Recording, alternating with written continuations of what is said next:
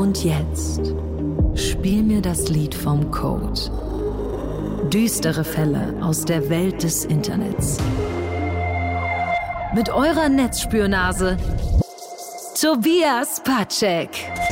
Und wir sind live per Videocall zugeschaltet aus München. Sie sind die Schöpferin und Hosts von Lynn ist nicht allein, Olivia Deike und Nika Schwarz. Hi. Äh, und nur zu dieser einen Frage direkt mal, die wir aus dem Weg schieben können. Ähm, das ist schon alles echt, oder? Das ist äh, kein Fake. Nein, kein Fake. Das ist alles so passiert. Ihr habt also nachgeforscht, was mit eurer verstorbenen Freundin Lynn passiert ist. Und ihr habt dann rausgefunden, dass sie in eine ja, ultrageheime, mysteriöse Internetorganisation verstrickt war.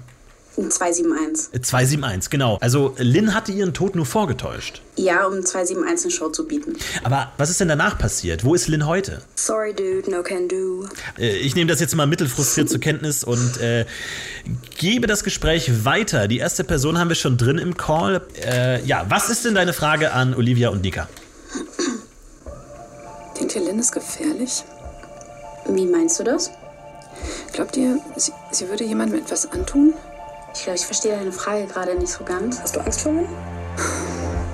Ich frage nur, ob man Angst vor ihr haben müsste.